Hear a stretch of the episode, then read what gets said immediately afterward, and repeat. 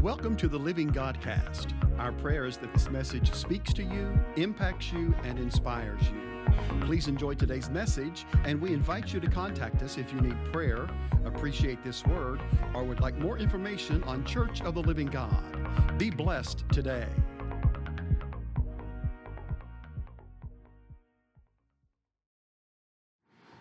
Hallelujah.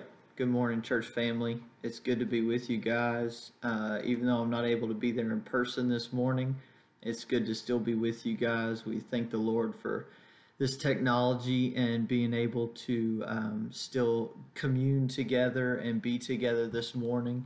I'm actually um, going to be with our COLG Mount Sterling family this morning, ministering there in Mount Sterling. Pastor Patrick is ministering elsewhere, and so he's he's asked me to be with them this morning. So I'm there with Pastor John and believing the Lord for a mighty outpouring there this morning, and trusting the Lord that there's going to be a mighty outpouring in Winchester also. But um, I'm excited to get started on this series here in Sunday school in Winchester this morning, and again, just grateful that that we can be together. Thankful for all that Jesus has been doing man, the last couple weeks have been just absolute fire.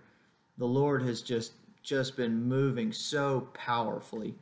And more than the last couple weeks, I should say the last month or so, the Lord has just been moving with such power and um, and just been stirring me personally. I feel corporately that He's stirring us and and just moving us towards something so new and and so different and there have been words to confirm that and my heart is so expectant and so excited for what he has done and for what he is going to do and I'm just excited excited about what he's doing. I'm a little nervous. He makes me nervous, but it's a good kind of nervous. I I um I relate it to like a like a wedding day kind of nervous. It's it's not a nervous like bad nervous. It's a good nervous. Like, you know, I can't wrap my hands around it and control it. I'm a I'm a controlling kind of person. That's my nature. That's who I am um, naturally. I like to control things, and so um, when I when I can't control all facets of something, I, I start to get a little nervous, and and he makes me nervous, but that's okay because it's a good kind of nervous. And I know that he is doing something so powerful and so awesome in the house. And I'm so excited about that. I'm so excited about what he's doing in and through the house and what he's going to release through the house, what he's going to release out of the house. I'm just excited about all that's coming down the pipe.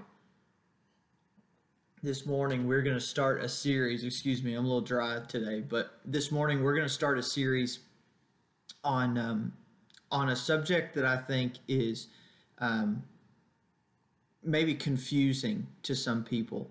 Um, confusing certainly to some new believers, and maybe confusing to some believers who have been in the house or been in uh, Christianity or been in Christ for years. And it's a series on the secret place.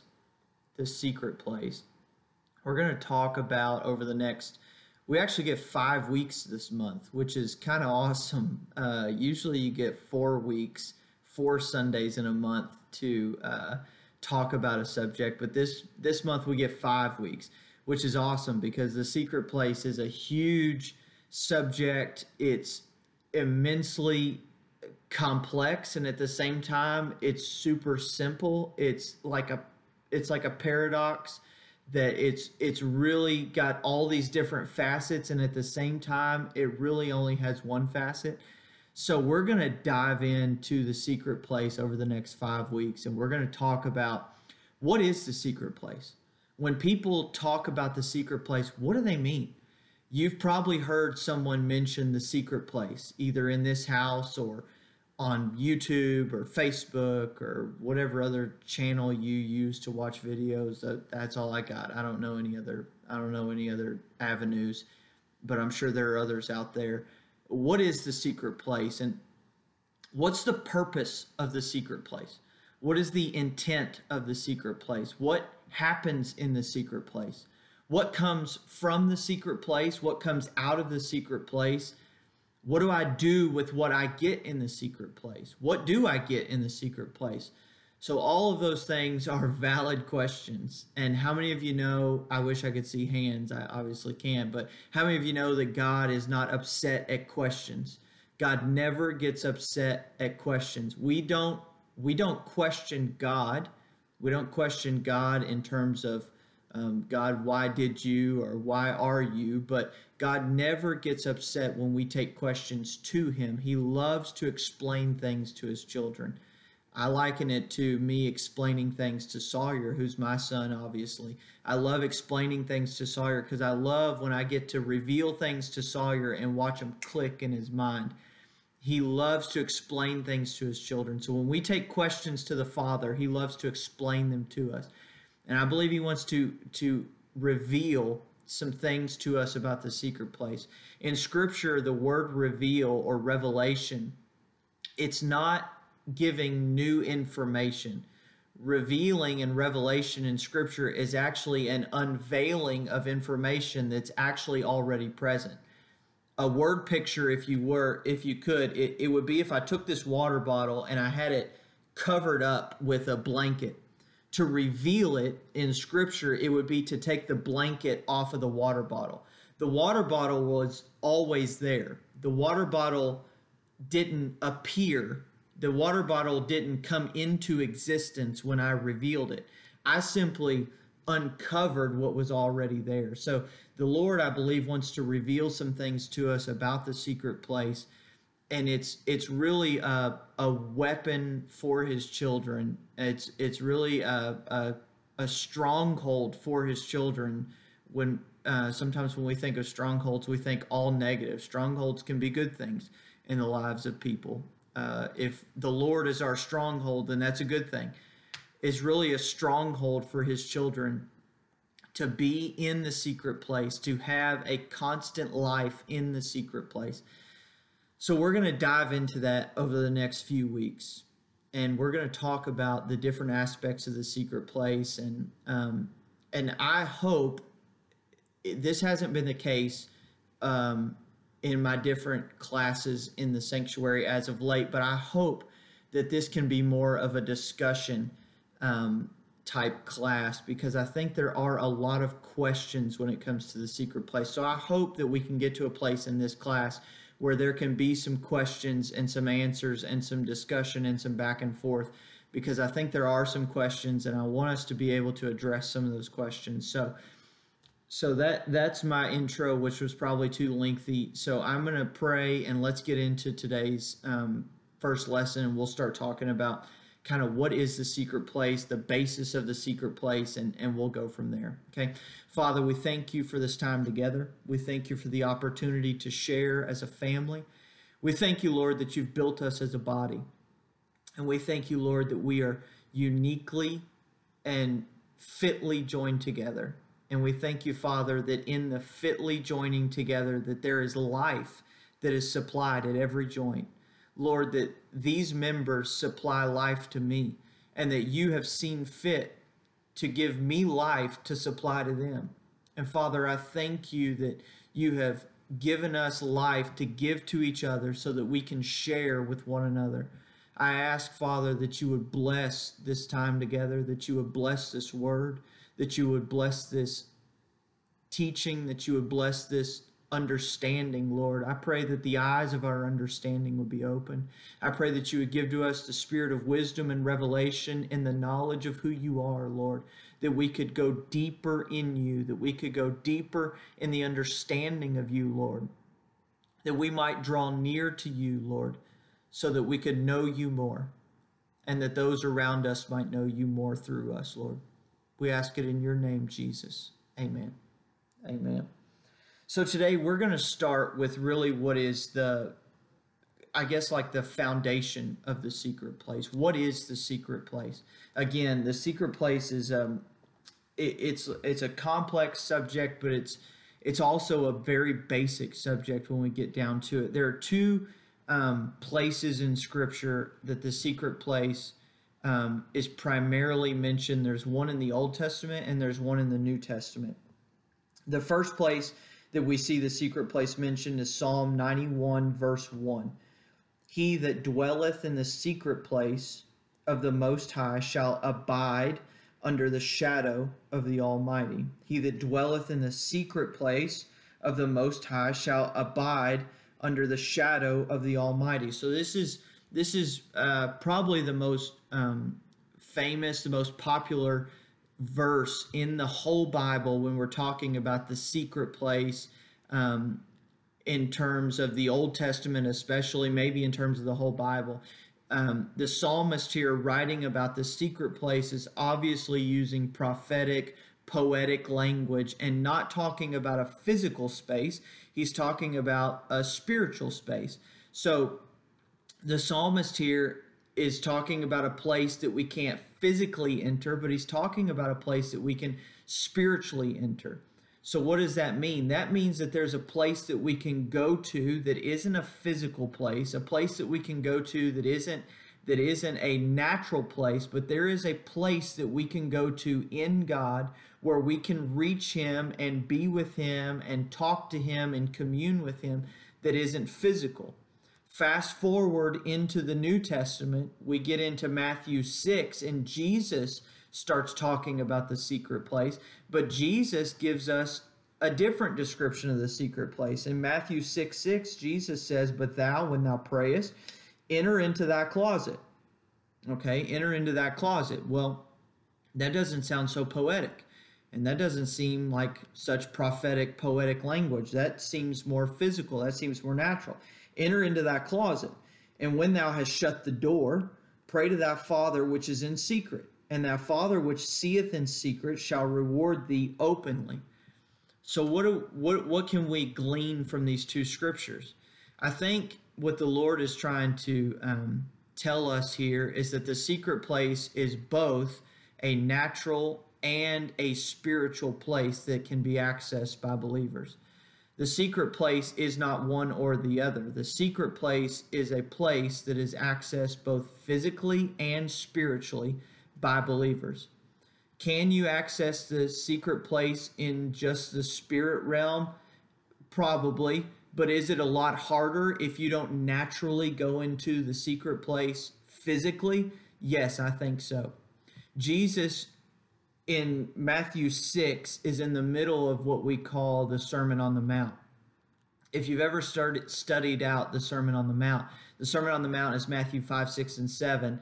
And theologians actually tell us that Matthew 5, 6, and 7 didn't happen this early in Jesus' ministry. They believe that Matthew put the Sermon on the Mount at the beginning of his gospel because it is a culmination or a synopsis or a snapshot of all of Jesus's teachings. In other words, it was so vitally important, it was so critically important. It took such precedence in Jesus's teachings that Matthew decided to move it all the way to the front of his gospel. So, so the so this teaching on the secret place that Jesus is giving, and on prayer specifically, it is so vitally important that Matthew moves it all the way up to the front of his gospel instead of leaving it towards the end Luke also has some of this in his gospel, but in Luke's gospel, it's towards the middle, towards the end, actually, of Jesus's ministry time. Matthew moves it all the way up to the front because it's that important. And Jesus says, when you go to pray, go in and shut the door when you pray and pray in secret. And when you pray in secret, you're praying to your Father who is in secret. And I believe that when we go in in secret and shut the door and pray to our Father in secret, that is the easiest and best way for us to enter into that spiritual secret place. Now, I, I, do think that we can enter into that secret place at any time through the Holy Spirit. It is not by our works or our determination or our effort or our energy that we enter into the spiritual secret place. It is only through the Holy Spirit. The Bible says that through from him and through him and to him are all things. That means that I can't get in my flesh to a spiritual place. In my flesh, I can't get to a spiritual place. It has to be through the yielding to the Holy Spirit. So, but it is easier when I go into a quiet place and I shut the door and I get quiet that I'm able to enter into that spiritual secret place. And Jesus says here that we should go into our closet and shut the door when we pray to our Father who is in secret. And he says that praying in secret causes us to be rewarded openly. That praying in secret causes us to be rewarded openly. And in fact, he would go on in this teaching to say that those who pray openly have already received their reward which is pretty scary. But those who pray secretly have not yet received their reward, that their reward comes openly. It's the secret prayers that are rewarded openly. But the open prayers have already received their reward, Jesus said. So it's it's a both a physical and a supernatural thing that happens and it's the two coming together that combined to do something that I really don't understand. But I don't have to understand it. It's just an act of obedience. Because if Jesus said, go into your closet and shut the door and pray, I got to be honest with you. That's enough for me. Sorry, I forgot to turn my email off. That's enough for me. If Jesus said, go into your closet, shut the door, and pray, that's enough for me. And it's an act of obedience to go in and to get quiet before Him. I believe it's Psalm 46:10 that says, be still and know that I am God. Be still and know that I am God. How many of you know that it's hard to be still when you're walking around work? Now, the scripture says that we should continually pray, that we should offer up continual prayers to the Lord, and that we should continually be in prayer, that we should always offer up prayer.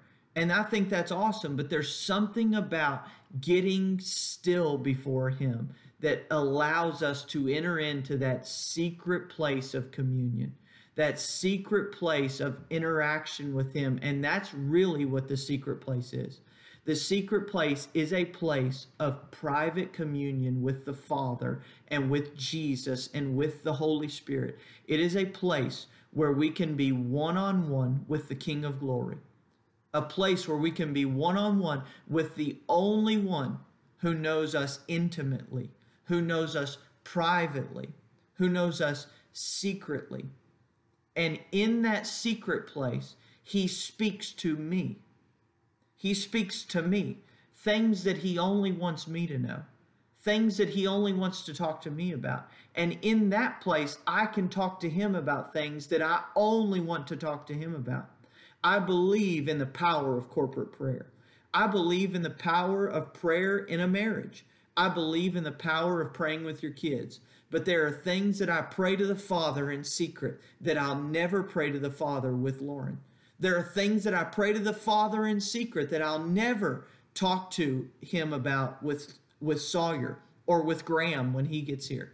There are things that Jesus and I talk about in the bedroom in the early morning hours before the house is awake there are things that we talk about that I will never talk about corporately in the house, in the church, because it's just me and him. Because in the secret place, we are alone and we can dream together, we can speak together, we can weep together, we can laugh together. The secret place is a place of security. Psalm 91 is a is a psalm of security. If you read through Psalm 91, he talks about security. He talks about the Lord being a refuge and a fortress, the God in whom he can trust. He talks about being delivered from the snare of the fowler and the deadly pestilence. He talks about being covered with pinions and finding refuge. The secret place is a place of security. It's a place of protection. It's a place of it's a place of feeling more secure than anywhere else in the world, regardless of what else is going on. It's a place of entering into intimate, deep communion with the only one we were created to enter into that kind of communion with. There are things I can talk to him about, I can talk to no one else about in the entire world. And it's only in that place that I'm able to have those kind of conversations. And Jesus not only gave us this as a a commandment, Jesus not only gave us this as a as a as a rule, if you will, uh, I shouldn't say a rule, a commandment, or as a as a as something that we should do, but he gave us an example to follow. All throughout the scripture, Jesus would get up and go alone to be with the Father. He would get up and go alone to be with his Father. I'm just going to give you a few examples. Matthew 14, 22 through 23. Immediately, he made the disciples get into the boat and go before him to the other side while he dismissed the crowds. And after he had dismissed the crowds, Jesus, he went up on the mountain by himself to pray. He went up on the mountain by himself to pray. What's interesting, Matthew 14, 22 through 23 here, this is after Jesus has found out about John the Baptist being executed.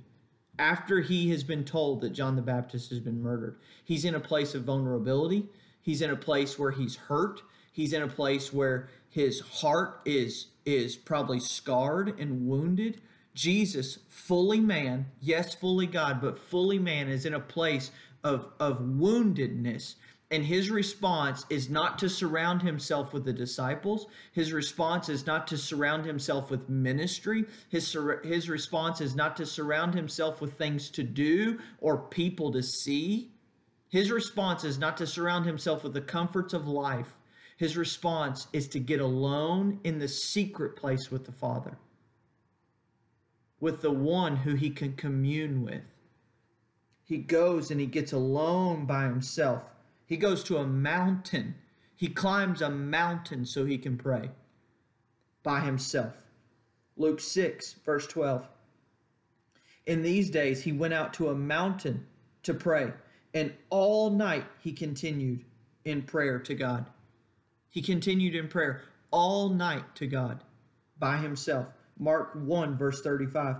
And rising very early in the morning while it was still dark, he departed and went out to a desolate place where he prayed. One scripture says, I don't have it, but one scripture says that he went out early to pray as it was his custom. It was his custom to go out early and pray. It was his, it was, it was a, a custom, it was a regular custom for Jesus to get up and to go away from the crowds, to go away from the noise, to get away from life and to get aside with his Father and to be alone with the Father, one on one.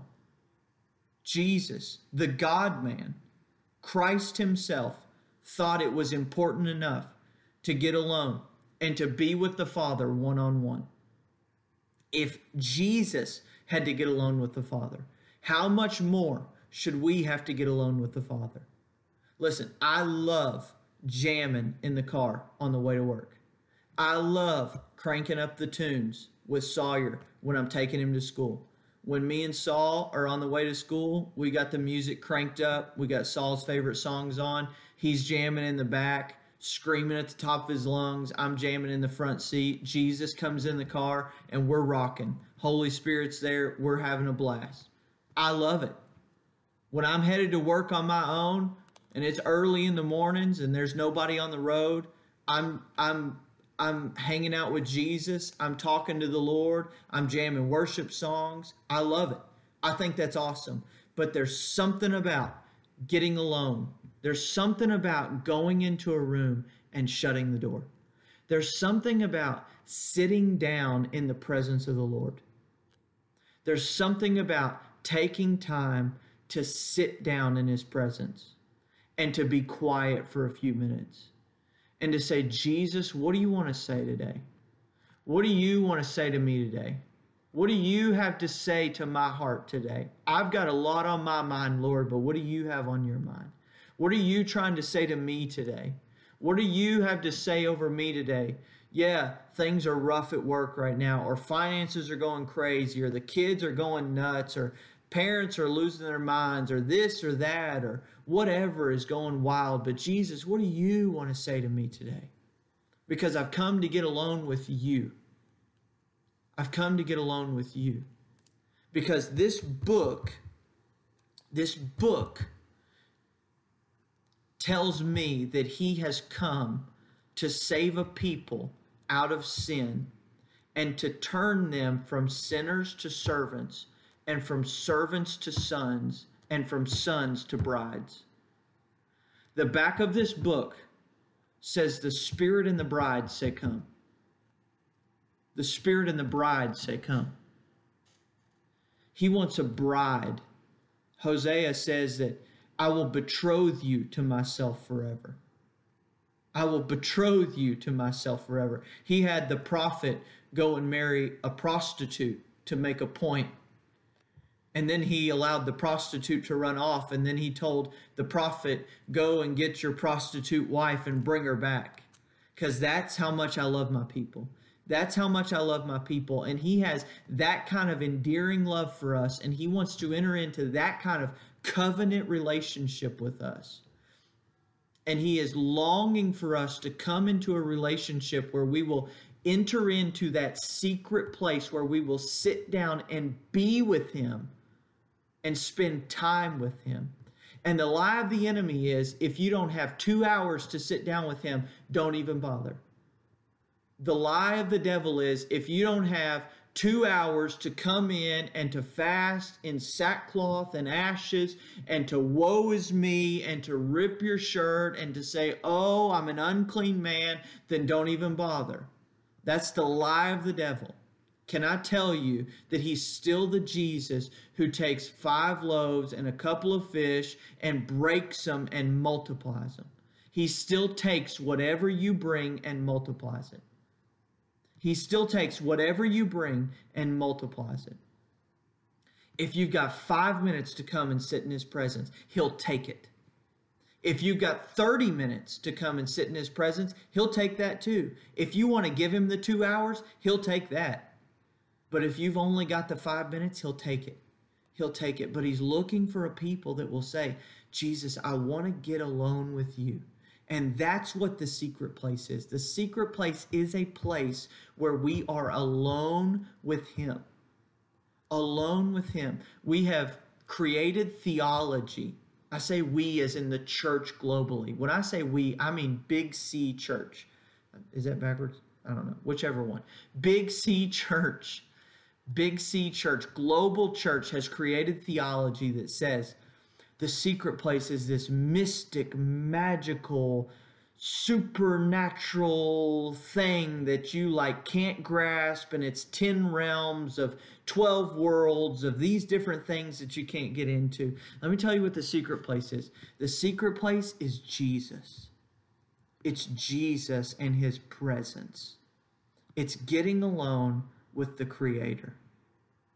And that's what he desires. He desires us to be alone with Him, to sit with Him, to worship Him. The word for prayer in the New Testament, the word there's there's like there's like 10 words used in the New Testament for prayer. And the one that's used most often is is proseuchomai. Proseuchomai. That word is used most often both in the in the New Testament and it's used most often in the Gospels. And it's used most often when talking about Jesus. In fact, all three of the scriptures I read Matthew, Luke, and Mark Matthew 14, Luke 6, Mark 135 all three of those verses, they all use proseuchomai. That word, it is the only Greek word for prayer that is translated with the definition to worship the word for prayer that was used most often in the New Testament, most often in the Gospels, and most often to describe the life of Jesus is the only word that has a translation for worship. Prayer with Jesus, sitting with Jesus, being with Jesus, shouldn't just be a list of demands. It shouldn't just be a list of needs. It shouldn't just be a list of wants but we should come into his presence with an attitude of worship and adoration. We shouldn't just come into his presence with an attitude of, here are all the things, God, that you have not yet done. But we should set our hearts on what he has accomplished. Because the, the testimony of Jesus is the spirit of prophecy. Psalm 77 says that, that we, we should meditate on the good works of the Lord we should meditate on what he has done and we should think on all of his glorious deeds because the testimony of Jesus is the spirit of prophecy and true true excuse me true True secret place prayer begins with worship. It begins with true worship of Jesus. And yes, in that place of encounter with the King and with our Father and with the Holy Spirit, we of course bring our needs to Him. Jesus said in Matthew 7, which is a part of the Sermon on the Mount, one chapter after Matthew 6. Matthew 7 7. Ask and you shall receive. Seek and you shall find. Knock and it will be opened unto you. For everyone who asks, receive. For everyone who seeks, finds. For everyone who knocks, it is opened unto him. He gave that instruction in Matthew 7. We, of course, bring our needs to him, but we cannot forget to worship him for who he is. We cannot forget to worship him for who he is. Needs never it needs never disappoint God. It disappoints God when we stop at our needs and fail to worship him for who he is. We've got to move past our needs. We've got to lay our needs down and move past our needs into the worship for who he is into glorifying for who He is. Yes, we need you to move in our finances, Lord. Yes, we need you to heal this sickness, God. But now we declare and we worship you because you are Jehovah Rapha, the healer. You are Jehovah Jireh, the provider. And true secret place worship, true secret place communion is worshiping Him for who He is, is adoring Him for who He is. I I I just I I I think he's calling us into this secret place because it's in this secret place that he gives us his secrets. He gives us his secrets. Remember Jesus said, remember Jesus said to his apostles, his disciples, I, I think they were apostles at the time. I, I believe he had already called them the apostles. He said, I no longer call you servants, I call you friends because a servant doesn't know what his master is going to do. I call you friends because I'm giving you information about what I'm going to do. I'm telling you about what I'm going to do. How did they know about what he was going to do?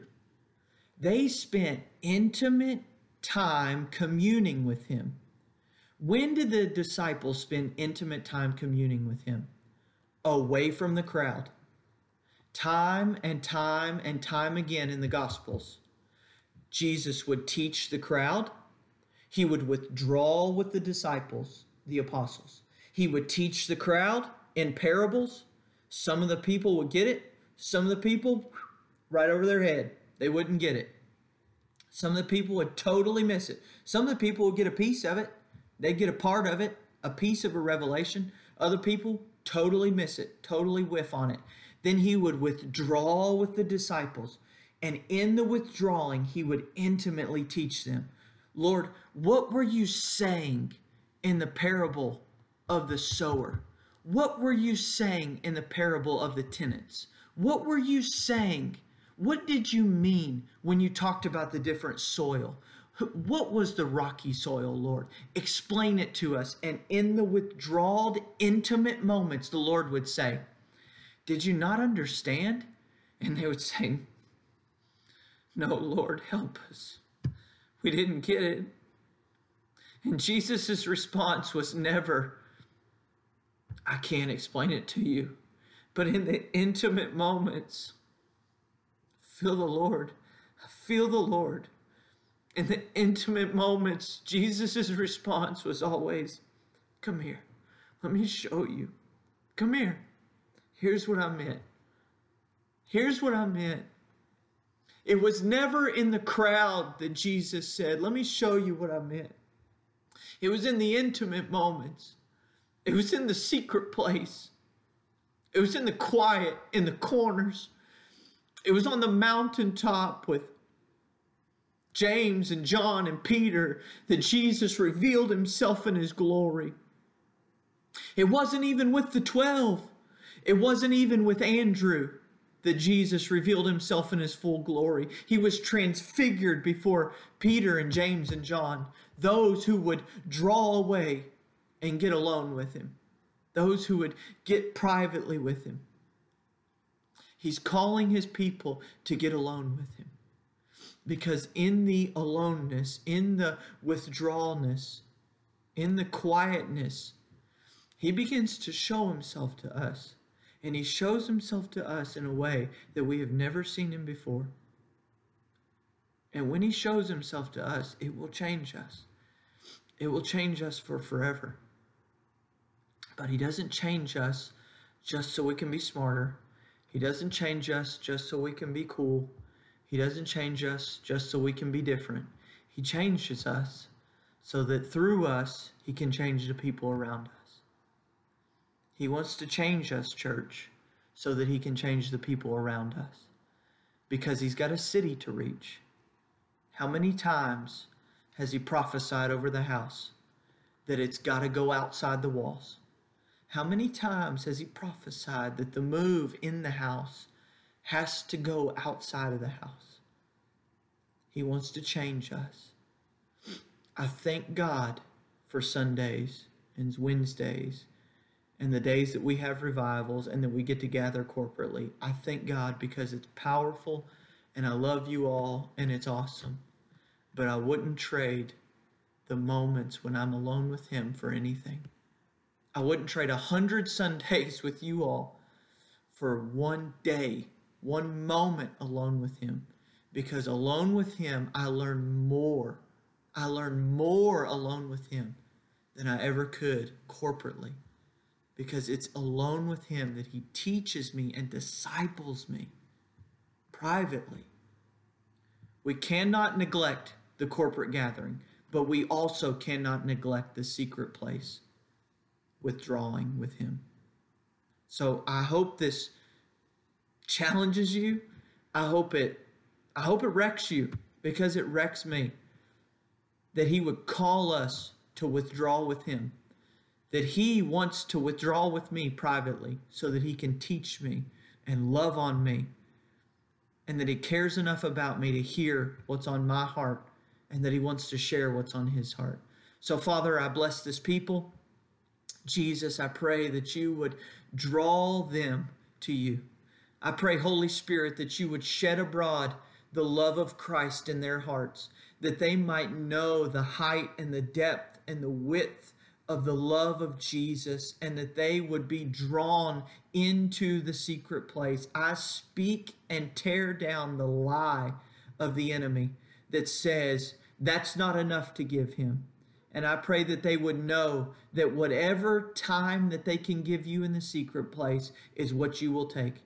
Whether it's five minutes or five hours or anywhere in between, Lord, you'll take the secret place time that they want to give you. And Jesus, I pray that you would break it and that you would multiply it and that you would cause it to be effective and fruitful and that you would bless it, Lord. And we thank you for it. We love you and I bless you guys and I can't wait to see you again. Love you guys. Thank you for listening today to the Living Godcast. We trust and pray that you are blessed by today's word. If you would like to contact us for prayer or for more information about Church of the Living God, please visit our Facebook page at Win City COLG or give us a call at 859 745 1865.